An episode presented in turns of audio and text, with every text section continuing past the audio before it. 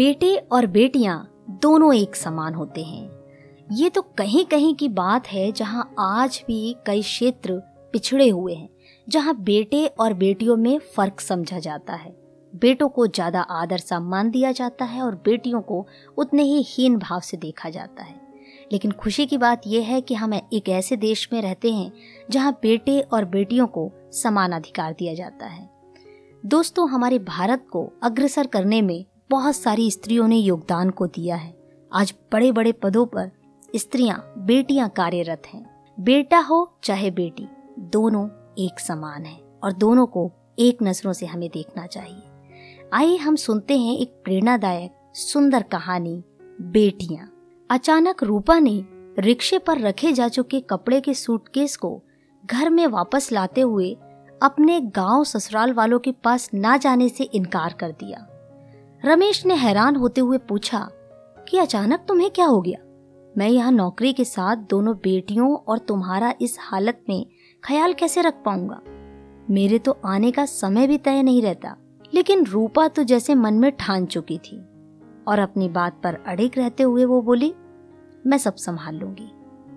एक एक करके उसके दिमाग में सारे दृश्य जीपते हुए कि कैसे बड़ी बेटी कुसुम के जन्म के समय ससुराल वालों के रूखे और कठोर व्यवहार की वजह से, कुसुम समय से पहले और बहुत कमज़ोर होने की वजह से डॉक्टर ने जवाब दे दिया था। इसी तरह मंजली बेटी सुमन भी अनदेखी के चलते सूखा रोग की शिकार हो गई थी।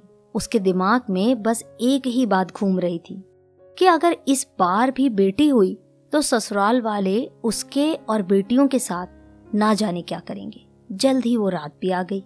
जब अस्पताल में अकेली प्रसव पीड़ा को सह रही थी, तभी बच्चे की किलकारी से उसकी सारी पीड़ा जाती रही। नर्स ने यह कहते हुए बच्चे को मेरी गोद में डाल दिया कि आपकी फूल सी प्यारी सी बच्ची हुई है।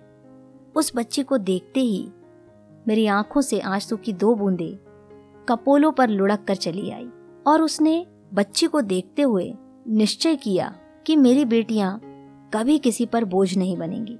रूपा और रमेश की कोशिश और मेहनत का नतीजा है कि आज उसकी बड़ी बेटी कुसुम सिविल कोर्ट में वकील है और वही मंजली बेटी सुमन सरकारी स्कूल में अध्यापिका और तीसरी बेटी इंजीनियरिंग कॉलेज में प्रोफेसर के पद पर कार्यरत है। रूपा के उस एक हौसले भरे निर्णय ने आज उसकी और उसकी बेटियों की ज़िंदगी बदल दी। आज वो समाज में सिर उठाकर यह संदेश दे रही है कि बेटियाँ बेटों से कम नहीं होती हैं। दोस्तों, बेटा हो चाहे बेटी, दोनों को समान प्रेम दीजिए, क्योंकि जिस प्रकार से बेटा पिता का गौरव है तो बेटियाँ आपके घर के आँगन की खुशियाँ। आप सुन रहे थे कहानी मोनिका की जुबानी। कहानी पसंद आई है तो इसे लाइक करें, शेयर करें और कमेंट करना बिल्कुल ना भूलें। सुनते रहें कहानी मोनिका की जुबानी।